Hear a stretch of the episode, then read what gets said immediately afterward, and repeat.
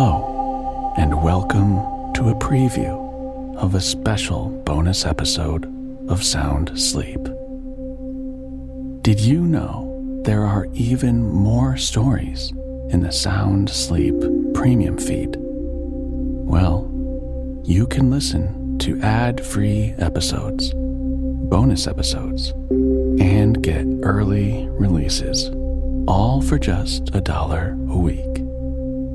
Subscribe from either Apple Podcasts or Supercast and listen directly in your favorite podcast player. It's quick and easy. Go to soundsleeppodcast.com or look in the show notes for more information. And thanks so much for your continued support. In the meantime, here is a little teaser of a recent bonus episode. Thanks for listening. The Telltale Heart. True. Nervous. Very, very dreadfully nervous. I had been. And am. But why will you say that I am mad? The disease has sharpened my senses, not destroyed, not dulled them. Above all was the sense of hearing acute. I heard all things in the heaven and in the earth. I heard many things in hell. How then am I mad? Hearken and observe how healthily, how calmly I can tell you the whole story. It is impossible to say how first the idea entered my brain. But once conceived, it haunted me day and night.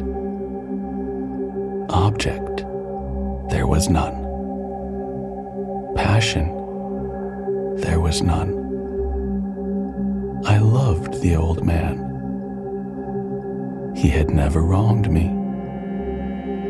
He had never given me insult.